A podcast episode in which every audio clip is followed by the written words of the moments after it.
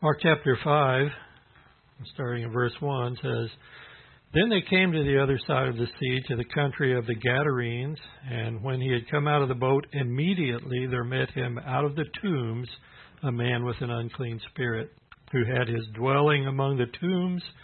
No one could bind him, not even with chains, because he had often been bound with shackles and chains, and the chains had been pulled apart by him, and the shackles broken in pieces.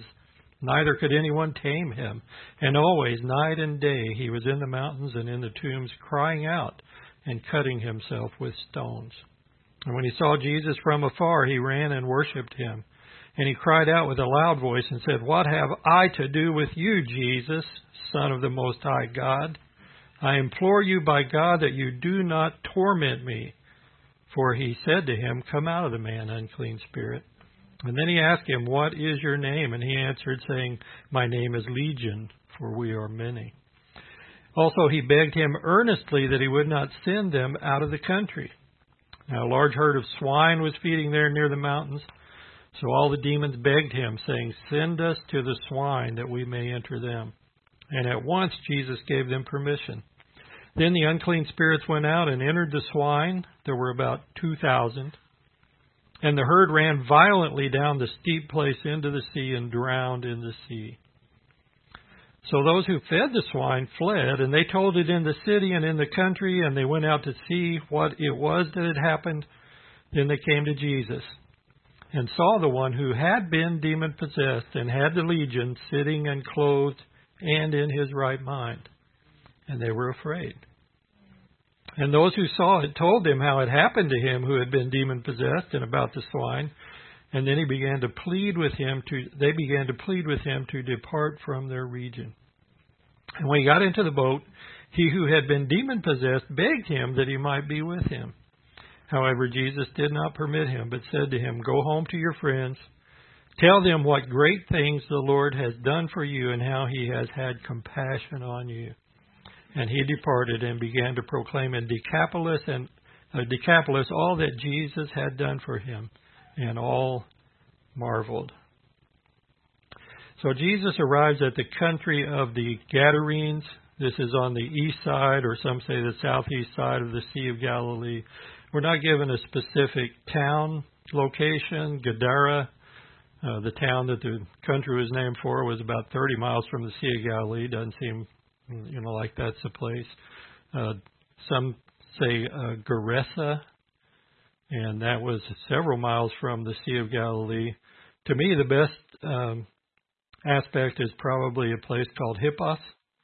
It was a Roman town, and it sits on a bluff. You can look it up and see photos of it. It sits on a bluff, and then there's a steep incline down to the Sea of Galilee. But we don't know exactly where it was.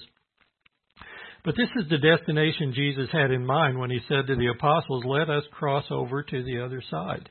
And then they encountered the great windstorm that threatened to sink the boat.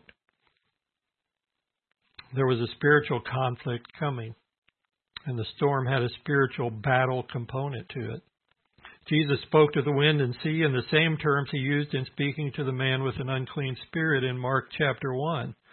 Although windstorms are fairly common on the Sea of Galilee, this one was somewhat special. Jesus prevailed as he always did. They thought they had finally defeated him at the cross, but only because he went willingly as part of the Father's plan of redemption for mankind.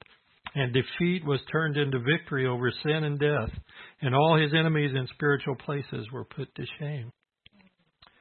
Nothing in Jesus' life happened by coincidence.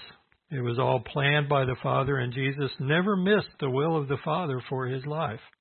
We may at times deviate from God's plans for us. He knows that this will happen, so he's not taken by surprise, and he works to redirect our steps to get us back on track. But Jesus never missed God the Father's best.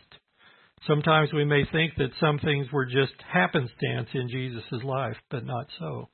He just happens to go across the lake because he decides to, and this guy happens to be there. Such and such happened. Was Jesus caught off guard? Taken by surprise? Never. This encounter with the demoniac is part of the plan of God. That's why he was called the demoniac, because he was possessed by demons. Now, if we're believers, we are in Christ. And sometimes we may think that things just happen to us. But we should seek God, if we think so, to know his purpose for what has happened. In Jesus, our life and our circumstances are not random. And although we may not always understand God's purpose until much later, we can know that there is a purpose. And so we should ask him for his guidance. We should not just drift through life unaware or in a daze, thinking we're just creatures of circumstance. He has a plan for us, and we want to walk in that plan. In Ephesians chapter 2, verses 8 through 10, we're very familiar. For by grace you have been saved through faith, and that not of yourselves. It is the gift of God, not of works, lest anyone should boast. For we are his workmanship, created in Christ Jesus for good works, which God prepared beforehand that we should walk in them. God has plans for you. Good works for you to walk in. If you don't have a clue what good works you should do, just find something good and do it. You will be blessed in the doing. We're not saved by good works, but we are saved for good works. It's an important distinction that many people miss. But in Titus 2:14, several verses here in Titus 2:14, he says, He gave himself for us, Jesus, that he might redeem us from every lawless deed and purify for himself his own special people, zealous for good works. They're excited about doing good, going about doing good. Titus 3:8, he says, This is a faithful saying, and these things I want you to affirm constantly, that those who have believed in God should be careful to maintain good works. These things are good and profitable to men. In Titus 3:14, let our people also learn to maintain good works to meet urgent needs that they may not be unfruitful. Jesus said the apostles were to go and to bear much fruit, right? So he wants us to be fruitful, and part of that fruitfulness is good works. Good works show forth fruitfulness. Fruitfulness is seen in good works. So Jesus comes to the Gadarenes for a divine encounter. He's entering a satanic stronghold. This is no accidental meeting, and he's going to do some good work, as he always did, everywhere he went. Immediately, one of Mark's favorite words, we know, this fellow comes at Jesus, this man with an unclean spirit or demon, actually many demons, but we don't know that yet. He comes out of the graveyard. He lives among the tombs. Devils are right at home around all things that have to do with death. They come as their master does to steal, to kill, and to destroy. The devil loves bringing about death and destruction. He's the original death cult. And he has his religious devotees today, carrying out violence and destruction and death around the world, so that peoples and nations need defenses. Someday the nations won't need defenses anymore. They'll beat their swords into plowshares. Everything will be peaceful, but that's not today. That's not this world in which we live. This man Jesus encounters has a history of violence.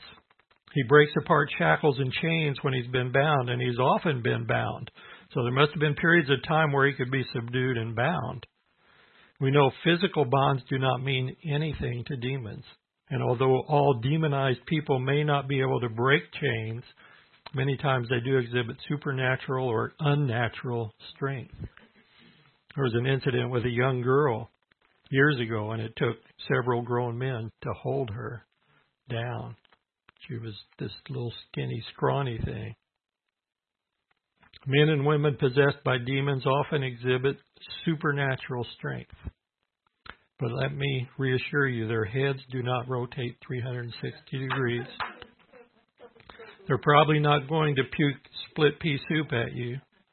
And they will not be defeated by casting yourself out an upper story window, inviting them to come into you. They would love that, actually.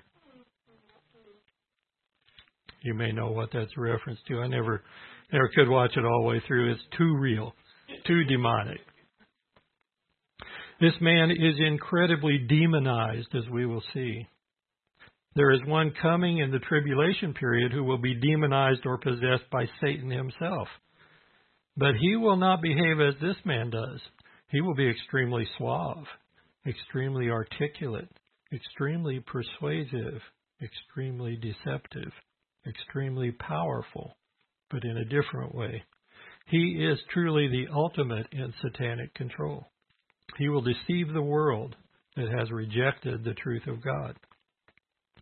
So this man was incredibly powerful in physical strength.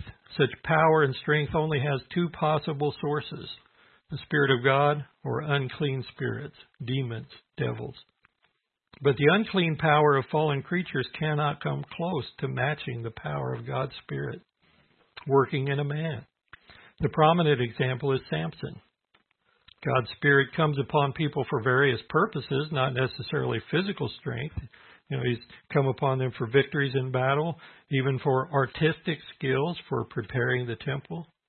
He's come upon them for prophesying the Word of God and for comforting God's people. In Samson's case, it was great strength. He rips apart a lion's jaws with his bare hands. He kills 1,000 Philistines with the jawbone of a donkey. Now, one of his greatest feats of strength is, well, there are a couple. Judges 16:3, Samson was in this certain village and they were laying in wait for him, waiting for him to come out so they could get him. And in Judges 16:3, it says, Samson lay low till midnight.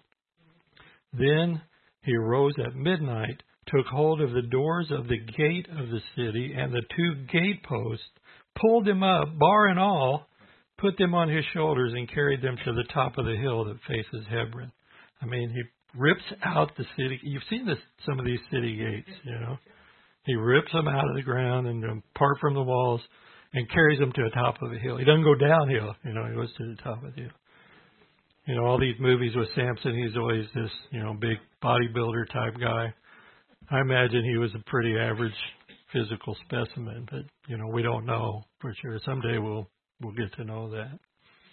But it was God's strength. It wasn't because he had big muscles and stuff that Samson was able to do this. His greatest feat of strength probably is at the end of his life in Judges 16:29-30, where he had been captured, is blinded. They've got him grinding meal, the Philistines. And they bring him into their temple for entertainment. And in Judges 16:29, it says, Samson took hold of the two middle pillars which supported the temple, and he braced himself against them, one on his right and the other on his left. And through archaeological excavations, we've discovered the design of these pagan temples that they worshipped in, and the whole thing is supported by two central pillars, and they're within arm's reach of a man. It says, Samson said, let me die with the Philistines. And he pushed with all his might, and the temple fell. His hair had started to grow back, by the way. That was his strength, right? And he pushed with all his might, and the temple fell on the Lord's and all the people who were in it. So the dead that he killed at his death were more than he had killed in his life. Let me correct that. The secret wasn't his hair. That was peripheral. The secret was his obedience to the Lord and, doing the things that he was supposed to do.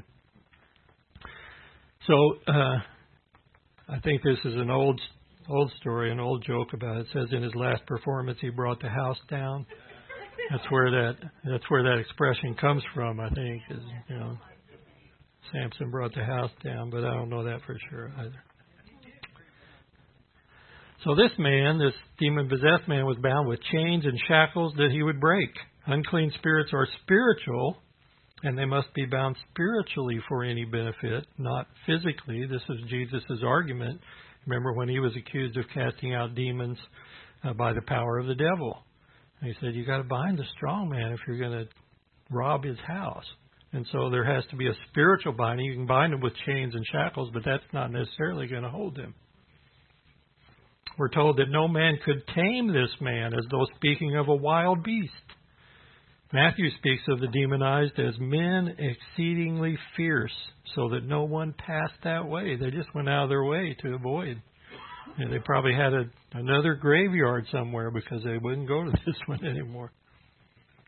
The demonized are often reduced to the state of an uncontrollable animalism, including the refusal to wear clothing, as was the case with this man. So this is his state. He's been taken captive by the enemy to do his will. He cries out day and night and also self-harms, cutting himself with sharp stones.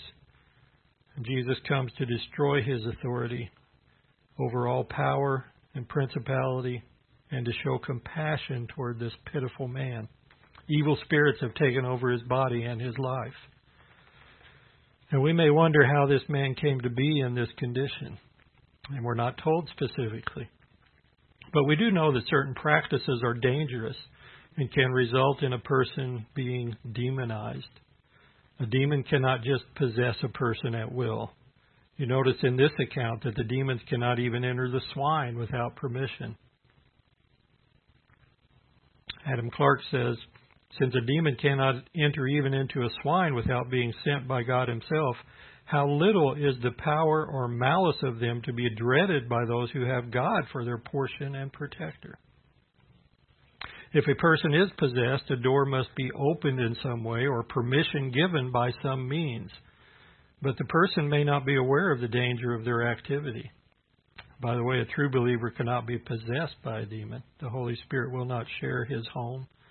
But a believer could be oppressed by the same if acting unwisely in these matters.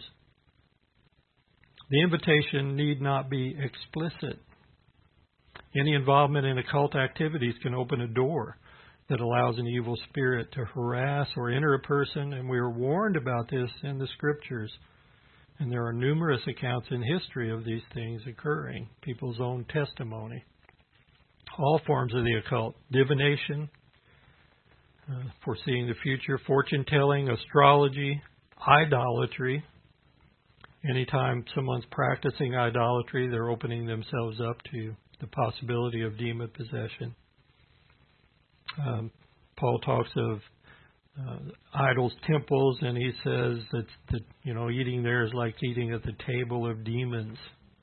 And so there's much demon possession in countries where idolatry is practiced. We have relatively small amounts in our nation. We've got that historical Christian background and biblical foundation, but on the mission field in some of these countries, they encounter this quite often and have to deal with demonized people.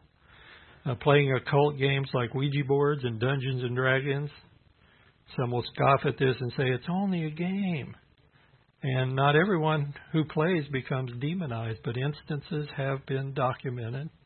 People messing with Ouija boards and ended up demonized, or Dungeons and Dragons. I'm sure there are other things out there.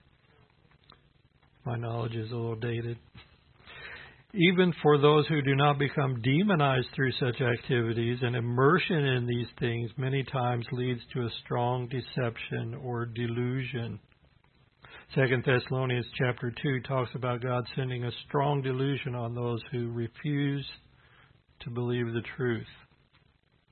Matthew 24, Jesus warns us 3 times in that chapter, take heed that no one deceives you.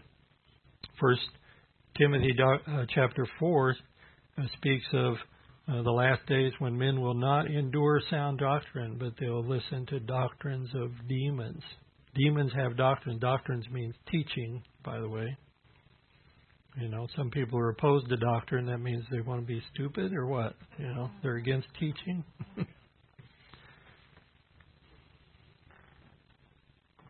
First John 4 says, don't believe every spirit, but test the spirits to see if they're of God or not. And Deuteronomy 13 speaks of a prophet who gives a prophecy and it comes to pass, but he tells you to follow some other God than the true God. And, that's condemned. There's a false spirit there when someone's doing that. One of the definitive passages is Deuteronomy 18. In Deuteronomy 18, starting in verse 9, it says, when you come into the land which the Lord your God is giving you, you shall not learn to follow the abominations of those nations. There shall not be found among you anyone who makes his son or his daughter pass through the fire, or as a human sacrifice, or one who practices witchcraft. And these words have shades of meaning that you can look up in, Hebrew and Greek dictionaries. This refers to divination, fortune-telling by some supernatural means. Not a soothsayer. This is someone who claims to be a prophet, but they're a false prophet or a false seer. One who interprets omens, chicken entrails, or signs, interprets the signs of the heavens, or we might say harbingers,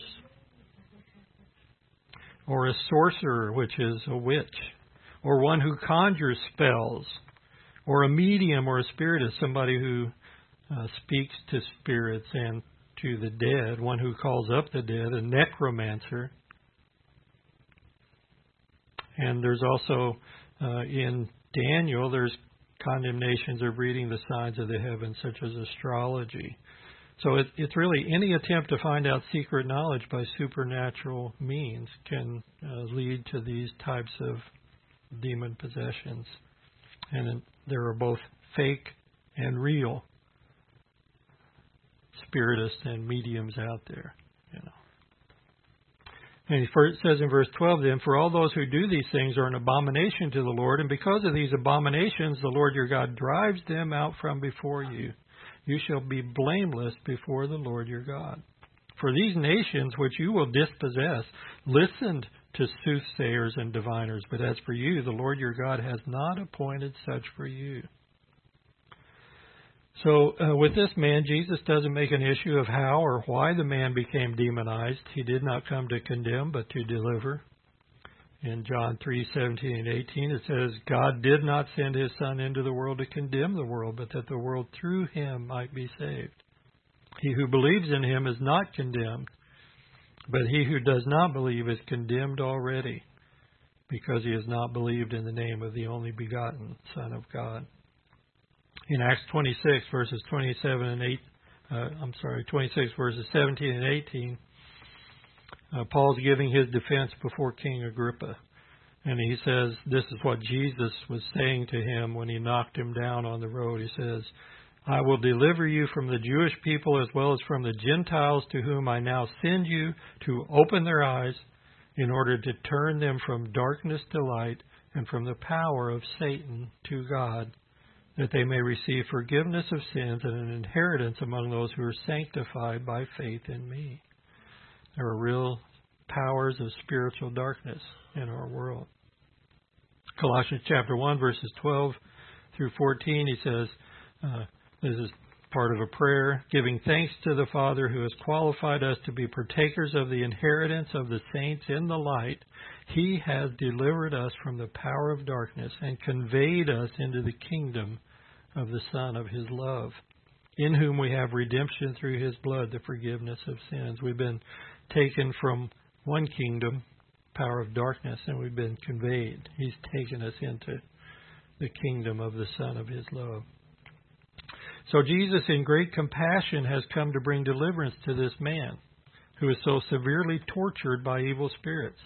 Jesus comes to bring redemption, and there's no redemption without deliverance. And when this man sees Jesus, he runs to him. The text says he worshipped him, that is, he fell down before him. He cries out with a loud voice, "What have I to do with you, Jesus, Son of the Most High God? I implore you by God that you do not torment me." That's a form of an oath. I implore you by God. Another account of this, they say, have you come to torment us before the time?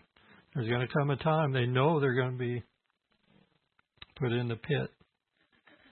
Well, this is not the man speaking, but the spirits that are dwelling within him. The spirits immediately recognize him, and they know his authority over them. They know him as the Son of the Most High God, and there is none higher. Jesus tells us that James tells us the demons believe that there is one God. They actually know so. And in James 2:19, he says, you believe that there's one God? He's speaking to the Jewish person. You do well. Even the demons believe and tremble. So the demons know that there is one true God. This was, when James speaks of this, you believe there's one God. This was the Jews' boast. That's the Shema, Deuteronomy 6:4, I think it is. They would repeat this morning and night, the Lord our God, the Lord is one. And this was something they would repeat. Well, even the demons believe that. You don't get any extra points for that, you know. But the demons' belief cannot save them, thus they tremble with fear. Their faith is based on more certain knowledge than our own. They have experienced his presence. They know who he is. They are aware of his authority, but they hope that you are not. You recall the incident of the 7 sons of Sceva in Acts 19. They were called itinerant exorcists, so they would go around seeking to cast out demons. And they tried an experiment. It was a scientific experiment with Jesus' name. And they sought to cast these demons out of a man in the name of Jesus, whom Paul preaches. And you recall, you know, the demons said, well, we know who Jesus is and we know Paul, but who are you? And jumped on them, and they ran wounded and naked from the house. Demons do not fear encountering you apart from Jesus. God does give his people power over unclean spirits, but demons are nothing to play around with, as we learn from the sons of Sceva. It's a very serious endeavor to confront a demon-possessed person. It's not something you want to undertake unprepared spiritually. I mean, I don't want to undertake it at all. I don't even like speaking about this topic. Why stir him up? But it's here, you know. That's one of the good things about going book by book, verse by verse. You have to deal with things you'd rather not, and there are things that are beneficial, things that God has given us for our good. So it's not something you want to undertake unprepared spiritually. At the same time, we need not fear the enemy, because greater is he who is in you than he who is in the world. 1 John 4:4. Jesus has overcome the world, he tells us, John 16:33. And Jesus told us don't come out except by prayer and fasting. You know, so you don't want to be unprepared. If you're going into something like that, you want to be spiritually prepared, and it may include a lot of prayer and a lot of fasting. I was thinking about Paul in Acts 16 with the fortune-telling girl who would follow he and Barnabas and Silas, and she would call out, "These are men who speak of the way of the Most High God," you know. And it says it went on for many days, and after a while, Paul got exasperated, you know, and that was when he cast it in. But I'm sure he was praying during that period of time, and he may have been fasting. We're not told that he was. They won't respond to ritual or ceremony, but only to the power of God. Now, some also will become obsessed with the devil and evil. We don't need to look for a demon behind every bush. We avoid them if we can. Let's be obsessed with Jesus and not with the powers of darkness. So when the unclean spirits are face to face with Jesus, they know his authority and they must submit to it. But I think there's a certain deluded thinking on the part of Satan. The devil knows the scriptures, but he doesn't believe them. I think he still thinks that somehow he can be victorious in this battle with God. He certainly keeps trying to do so. He seeks to destroy Israel. Without Israel, God cannot keep his promises to them. He seeks to destroy the church. Although the Word of God says that true believers will overcome all obstacles, I think he suffers under the same delusion that God will place upon his followers because they refuse to believe the truth.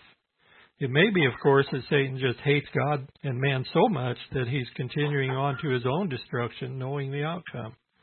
But I think his character is more in line with self-delusion. The devil may initially think he has a chance of victory here. He has Jesus outnumbered, apparently, at least 2,000 to 1. Come on, guys, we can take him. Someone said when they replied Legion, when he asked their name, they really weren't saying a name, but simply trying to intimidate Jesus with a large number. Legion said, there are a lot of us. We're organized. We're unified. We're ready to fight, and we are mighty. If the devil thinks he may win a victory, he quickly discovers that is not the case. His demons, however many, can only obey the commands of Jesus. Jesus commands the spirit to come out of the man, but then he does something unusual. He usually commands the demons to not speak. But instead, in this instance, he asks the man, "What is your name?" He does this because there is a certain lesson to be taught. Some seek to imitate this behavior and attempt to speak to demons when trying to cast them out, even asking them doctrinal questions and accepting their answers as true. This is extremely foolish and extremely dangerous. We do not want to solicit doctrines or teachings of demons. They're readily available as it is, and they're based on lies. The spirit answers through the man and gives a name. It has no option. The man says, "My name is Legion, for we are many." And really, the spirit speaking through this man. Henry Morris points out, Jesus had asked the man his name, but the dominant evil spirit answered using the man's vocal apparatus. The same phenomenon is occasionally encountered in demon-possessed people today, with the responding spirit exhibiting knowledge and voice structure markedly different from that of the person possessed.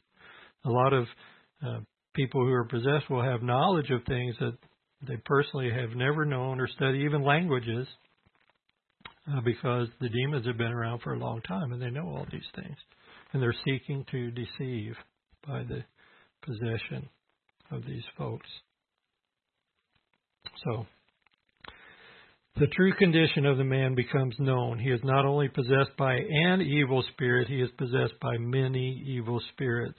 A legion was the major unit of the Roman army, consisting of 3,000 to 6,000 infantry troops and 100 to 200 cavalry troops. Cavalry troops. We're the cavalry troops, yeah.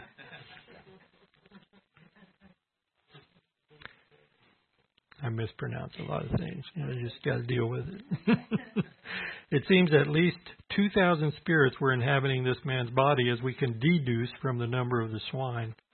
Now, this incident makes it clear that multiple demons can take possession of a human being's body. Jesus spoke in another place of a demon being cast out and coming back later with 7 other spirits, more wicked than himself, to possess the same house. That's in Matthew chapter 12. 43 through 45. More wicked than himself. It's interesting, there are degrees of wickedness among the evil spirits, just as among men. The demons begged Jesus to allow them to go into a nearby herd of swine, an unclean animal for the Jew. Animals do not become possessed generally. They may be rabid, but not demonized, except in books and movies. And I think we see from this incident that the bodies are not satisfactory dwelling places for these unclean spirits. They desire to use the superior faculties of humankind, and so the entire herd of about 2,000 rushed down and drowned in the sea. Did the swine commit pigicide? Or did the demons destroy these new homes? We don't know. We only know the outcome. The men who fed the pigs are astounded, and they go into the city and country and tell what has happened, and the city turns out to see for themselves. It's a difficult story to believe. You guys must have it wrong. Who ever heard of such a thing? And it reminded me of, Groucho Marx, who said, "It's the most unheard of thing I've ever heard of." Well, they come out to see Jesus, and they also see the man who had been possessed by a legion of demons sitting. That is, he's not acting crazy. He's wearing clothing, and he's in his right mind. He's calm and behaving in a civilized manner. No more insane behavior. Unheard of. Do they rejoice? No. They're afraid. Just as the apostles feared exceedingly after the storm was stilled, they were more afraid in the calm than in the storm. So the people of the Gadarenes were more afraid of the man in his right mind than they were of the man possessed by evil spirits. We're not told the reaction of the apostles to these events. They're just quiet. Maybe they are becoming a little more acclimated to the displays of power that reveal who Jesus is in reality. He's called the man who had been possessed by the demons. And Spurgeon said, that is a striking name for a man. We never get his real name, by the way. He that had been possessed with the devil, striking name for a man. It would stick to him as long as he lived, and it would be a standing sermon wherever he went. He would be asked to tell the story of what he used to be and how the change came about. What a story for any man to tell. But the city people are afraid. Maybe they don't trust this deliverance. But it is common for the first reaction to a raw display of God's power and authority or to his revealed presence to be fear. That's why he often says, "Fear not," to those who believe in him. We see it in the Israelites when God appears to them on the mountain in the wilderness. They're quaking with fear, Exodus 19. Even Moses, who had been hanging out in God's presence for 40 days at a time, says, "I am exceedingly afraid and trembling," quoted in Hebrews 12. On the Mount of Transfiguration, Peter speaks about building tabernacles for Jesus, Moses, and Elijah because it says, "He did not know what to say, for they were greatly afraid." We see it with John on Patmos in the book of Revelation. You find the fear reaction in many places in Scripture, sometimes even with the appearance of angels, not even in God's presence. The revealed presence of the Holy God makes me aware of my own unholiness. Men recognize their own sinfulness in an undeniable way when in God's presence. There's fear in the presence of the holiness of God. His holiness is revealed by his power, by his authority. He's more frightening than demons. It's a fearful thing to fall into the hands of a holy God, we're told in Hebrews 10:31. That is, as long as you're alienated from him. But he invites you to be reconciled to him, and there is no further need for fearfulness. There's, fear seems to be the topic of the last couple of weeks or something, or at least part of the topic.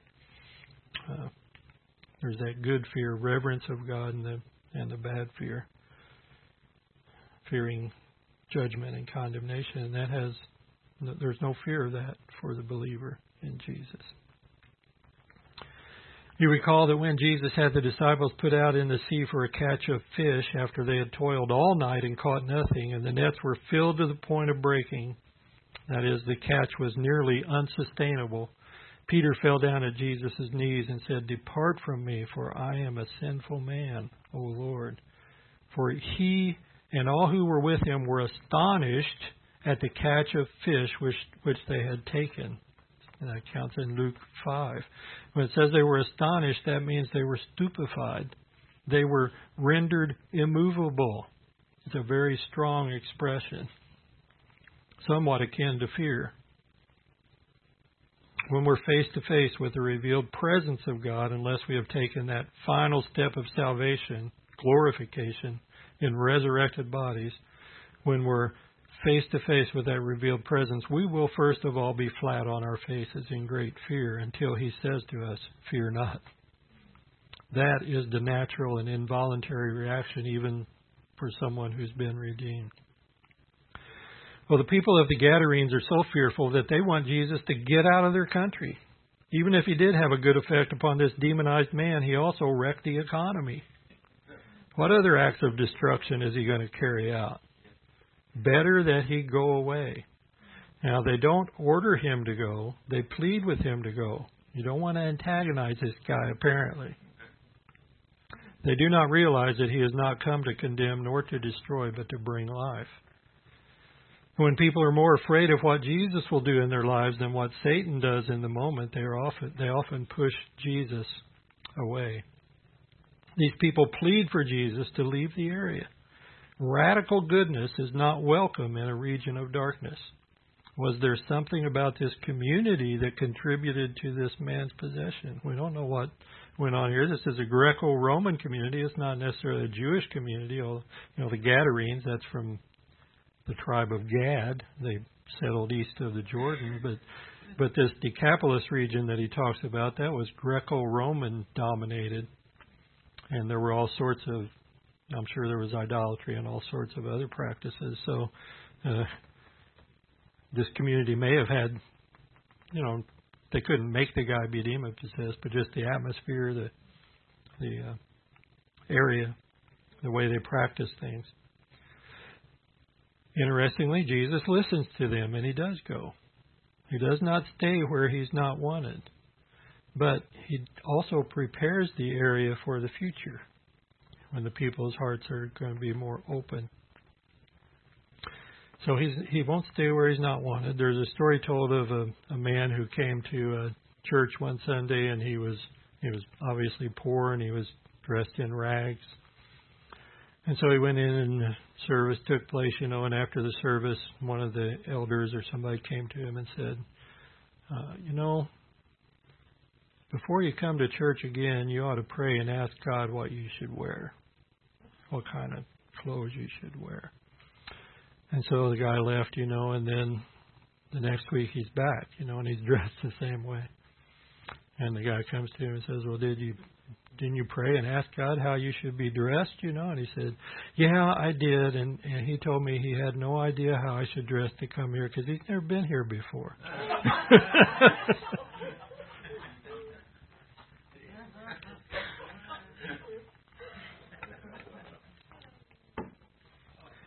So Jesus came to this side specifically to deliver this man. He has accomplished his mission, and he's free to depart back to the other side.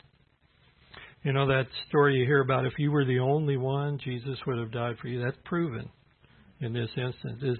This is the only guy he came there to deliver. He did die, and he was raised from the dead. So if you were the only one, it's proven. He wants to reach the others, but for now he's rejected. He comes here for the one. This previously demon-possessed man wants to go with Jesus, and who wouldn't?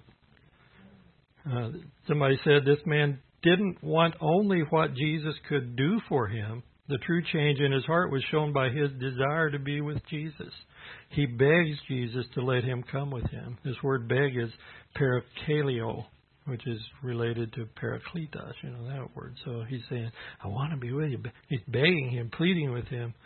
And Jesus normally encourages men to come and follow him physically as well as spiritually, but not this time. Instead, Jesus tells the man, go home to your friends and tell them what great things the Lord has done for you and how he has had compassion on you. Psalm 66:16 says, come in here, all you who fear God, and I will declare what he has done for my soul. Jesus immediately commissions the man as a missionary. Wait, Lord, don't you know he needs years of training? Shouldn't he go to Bible college? I'm not against Bible college, as long as it's the right Bible college. And it's the Lord's will. I mean, wouldn't the best training be to be with the other 12 you've chosen, Jesus? But you tell him to go. But Jesus has a unique plan for this man apart from anyone else, just as he has a unique plan for you and for me. He came to this man to deliver him for a specific purpose. His coming was no accident, and the purpose he has for the man is one that he can pursue apart from physically following Jesus. None of us can follow Jesus physically now. He's no longer present in the flesh in this world. But we all have a commission to take his gospel to the world, Matthew 28, 19 and 20. You may have a more specific commission, like this man does. But if you do not, you still have the commission he gives all his followers. Take the good news of salvation to your world. Someone said, this is a standing order for all who have experienced the saving grace of God. Go home to your friends and tell them what great things the Lord has done for you and how he has had compassion on you. If you know nothing else, you know this. And to this man's credit, he does not argue and he does not complain. We're told that he departed and began to proclaim in Decapolis all that Jesus had done for him, and all marveled. He's delivered and he recognizes that Jesus is Lord. Jesus told him, go tell everybody what the Lord has done for you. He goes everywhere and tells people what Jesus has done for him. He understands Jesus is Lord. He tells the people in Decapolis about Jesus. He plants seeds and lays groundwork for the future proclamation of the gospel in the region of the 10 cities, which is what Decapolis means. The Decapolis region originated in the time of Alexander the Great after his death in 323 BC when his kingdom was divided among his 4 generals. The Seleucid kingdom shared a northern and eastern border with Syria, or with Israel. It was the area of Syria and Persia. It was a Gentile region, Greco-Roman in culture. There were often conflicts and wars with the Jews before Jesus and after. They clashed with the Hebrew populace, whom they considered beneath their civilized society. Circumcision was considered barbaric and monotheism absurd. The Jews were equally repulsed by their pagan worship and unbiblical sexual practices and resisted their cultural intrusion into Israel. Antiochus Epiphanes ruled this kingdom in 167 BC, the areas of the Decapolis and beyond, when he invaded Israel and sacrificed a pig upon an altar to Zeus and the Jewish temple, which is a foreshadowing of the yet-to-come Antichrist. This act set off the powder keg that became the Maccabean revolt, and this Jewish victory is still celebrated today with Hanukkah. Well, only one of these 10 cities was on the western side of the Jordan River, and that was Beth-shan, where King Saul's headless body was strung up on the city gate by the Philistines in 1 Samuel 31. The Greeks renamed it Scythopolis. And it may be this distant country that Jesus referenced in his prodigal son parable when the son fed the swine. The Greeks, of course, ate pork and used pigs in sacrifices. Riotous living was also commonplace in Scythopolis. It's Luke 15. We don't really know that that was the location Jesus was speaking of. Hippos is the only other Decapolis city in modern Israel today. The rest were too far east. They're now in Jordan, the cities of Pella, Gadara, Dion, Gerasa, Kanatha, and Rafana. And then 2 of the cities are now in Syria, Damascus and Philadelphia. So this previously demonized man is faithful in taking the good news about Jesus to this 10-city region dominated by Greek and Roman culture and philosophy. He tells everyone the great things that the Lord Jesus has done for him. And we do not know his name other than his possessed name of Legion. Someday those who have believed will know who he is. Oh, are you that guy that was formerly demon-possessed?